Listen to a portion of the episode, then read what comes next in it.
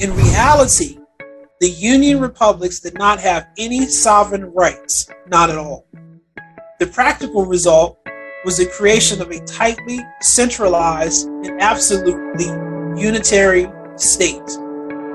In fact, what Stalin fully implemented was not Lenin's, but his own principles of government. But he did not make the relevant amendments to the cornerstone documents to the Constitution. And he did not formally revise Lenin's principles underlying the Soviet Union. From the look of it, there seemed to be no need for that because everything seemed to be working well in conditions of the totalitarian regime. And outwardly, it looked wonderful, attractive, and even super democratic. And yet, it is a great pity that the fundamental and formally legal foundations of our state were not promptly cleansed of the odious and utopian fantasies inspired by the revolution, which are absolutely destructive for any normal state. As it often happened in our country before, nobody gave any thought to the future. Hey, I'm, I'm back here again. This is me. This man is saying what we did to the citizens of our country was wrong. But we can't continue doing these things. We need to fix them. It seems that the Communist Party leaders were convinced that they had created a solid system of government and that their policies had settled the ethnic issue for good. But falsification, misconception, and tampering with public opinion have a high cost. The virus of national ambitions is still with us. And the mine laid at the initial stage to destroy state unity to the disease of nationalism was ticking.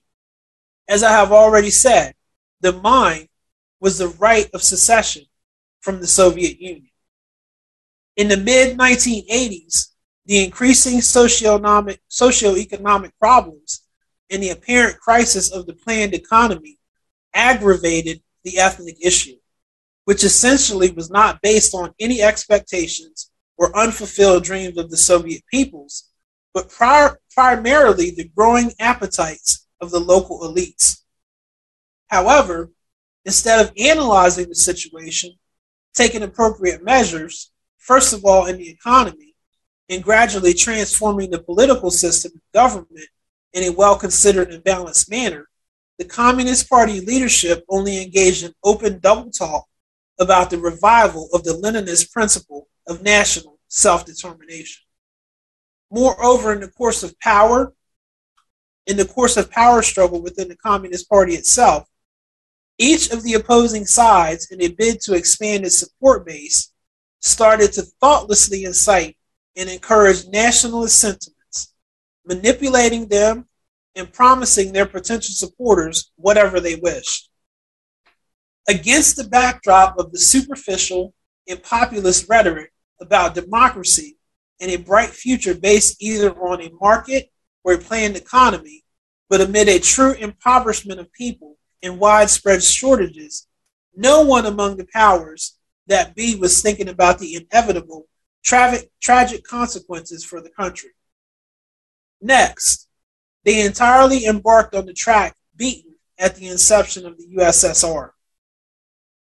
And pandering to the ambitions of the nationalist elites, nurtured with their own party ranks. But in so doing, they forgot that the CPSU no longer had, thank God, the tools for retaining power in the country itself. Tools such as state terror and a Stalinist type dictatorship. And that the notorious guiding role of the party was disappearing without a trace, like a morning mist right before their eyes. And then the September 1989 plenary session of the CPSU Central Committee approved a truly fatal document the so called ethnic policy of the party in modern conditions. The CPSU platform, it included the following provisions. I quote The republics of the USSR shall possess all the rights appropriate to their status as sovereign socialist states. The next point the supreme representative bodies of the power of the USSR re- republics can challenge and suspend the operation of the USSR's governments, resolutions, and directives in their territory. And finally, each republic of the USSR shall have citizenship of its own, which shall apply to all of its residents. Wasn't it clear what these formulas and decisions would lead to? So, he's saying there was a revolution that took place within their country, which ultimately led to the fall of what we formerly know as the USSR. I don't know if I'm saying both the S's or not, but you know what I mean. USSR, which is the former Soviet Union as we knew it back in that time. So, their government changed. Their people's hearts changed. Their minds changed about what they thought was right and what was wrong. And they have grown as a people. They have grown. I'm not saying everything that Russia does is right. I'm not saying that everything we do is right, because it's not. But here is the leader of the country who has been in for years, has the full support and backing of his people. And there's there's no division on this, is saying we want to change and right the wrongs of our previous leaders. And they did it. They did it the wall fell down in Berlin. Excuse me. And the country was changed. Let me let me continue reading on because I don't want to get sidetracked. The next point, the same representative, the supreme representative bodies of power of the USSR republics can challenge and suspend the operation of the USSR government's resolutions and directives in their territory. And finally, each republic of the USSR shall have citizenship of its own, which shall apply to all of its residents. Wasn't it clear what these formulas and decisions would lead to? Now is not the time to place. Now is not the time or the place to go into matters pertaining to state or constitutional law or define the concept of citizenship. But one may wonder why was it necessary to rock the country even more in that already complicated situation. The facts remain. Even two years before the collapse of the USSR, its fate was actually predetermined. Is now that radicals and nationalists, including and primarily those in Ukraine, are taking credit for having gained independence. As we can see, this is absolutely wrong. The disintegration of our united country was brought about by the historic strategic mistakes on the part of the Bolshevik leaders and the CPSU leadership. Mistakes committed at different times in state building and in economic and ethnic policies. The collapse of the historical Russian known, Russia known as the USSR, is on their own conscience. Despite all these injustices, lies, and outright pillage of Russia, it was our people who accepted the new geopolitical reality that took shape after the dissolution of the USSR and recognized the new independent states. Not only did Russia recognize these countries, but helped its CS, CIS partners. Even though it faced a very dire situation itself, this included our Ukrainian colleagues who turned to us for financial support many times from the very moment they declared independence.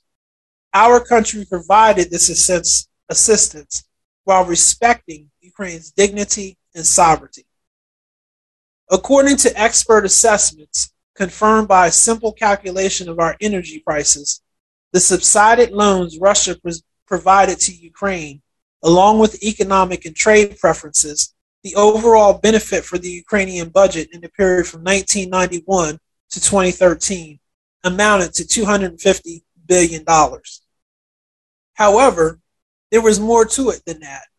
By the end of 1991, the USSR owed some $100 billion to other countries in international funds.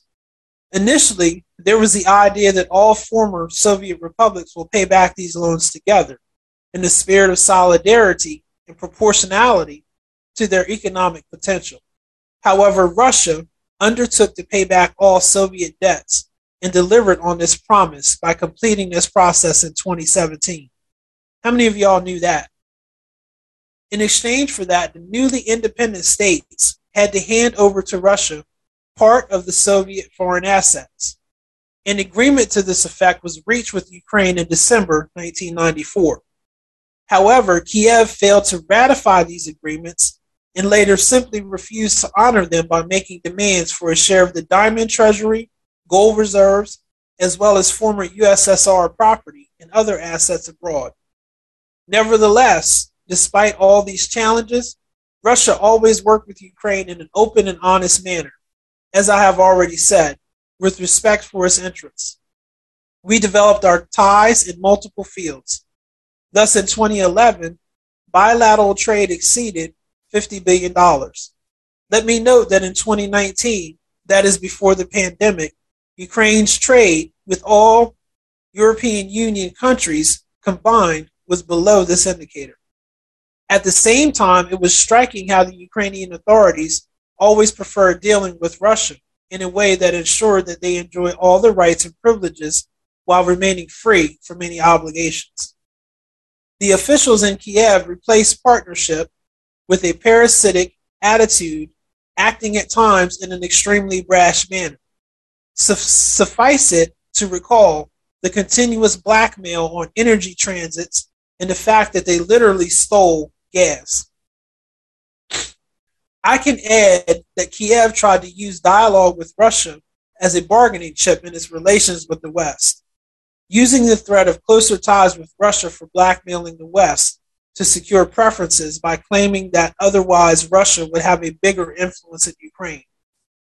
At the same time, the Ukrainian authorities, I would like to emphasize this, began by building their statehood on the negation of everything that united us, trying to distort the mentality and historical memory of millions of people, of generations living in Ukraine. It is not surprising that Ukrainian society was at the same time, the Ukrainian authorities, I would like to emphasize this, began by building their statehood on the negation of everything that united us, trying to distort the mentality and the historical memory of millions of people, of entire generations living in Ukraine.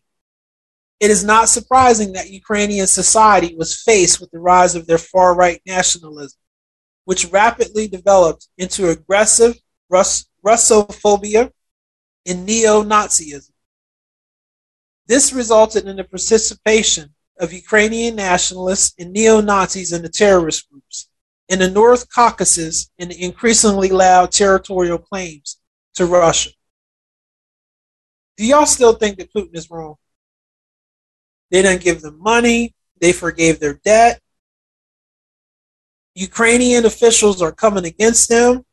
The Ukrainian officials are, return, are returning to hatred of Russia and they're returning to Nazism. These are all things that they fought against in World War One, World War II with the United States. How is Vladimir Putin the devil? I, I just want to know, I want somebody to explain this to me in a way that makes sense. Because everything that Vladimir Putin is saying in this address on February 21st, 2022, makes complete sense to me. It's not what you think it is. It's not what the media is portraying to us right now. It's not what our own country is telling us is going on right now. Let's continue on. Putin goes on to say a role in this was played by external forces, which use a ramified network of non government organizations and special services to nurture their clients in Ukraine and to bring their representatives to the seats of authority. It should be noted that Ukraine actually never had stable traditions of real statehood, and therefore in 1991 it opted for mindlessly emulating foreign models which have no relation to history or U- Ukrainian realities. Political government institutions were readjusted many times to the rapidly gro- growing clans and their self serving interests, which had nothing to do with the interests of the Ukrainian people. Hello? Can somebody hear me? This is Montana Civil Defense. Copy, leader. calling Raven. Please come in. Come on, Raven. Come in, you're calling Raven.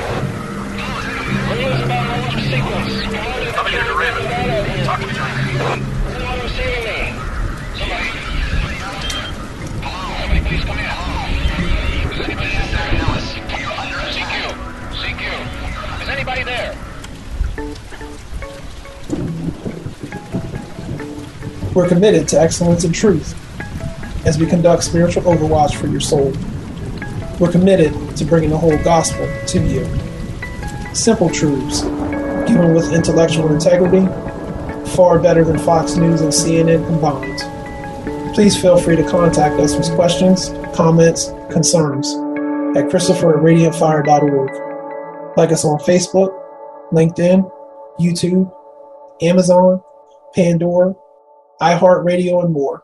Until next time. That was your Overwatch, Einstein. You can thank him later.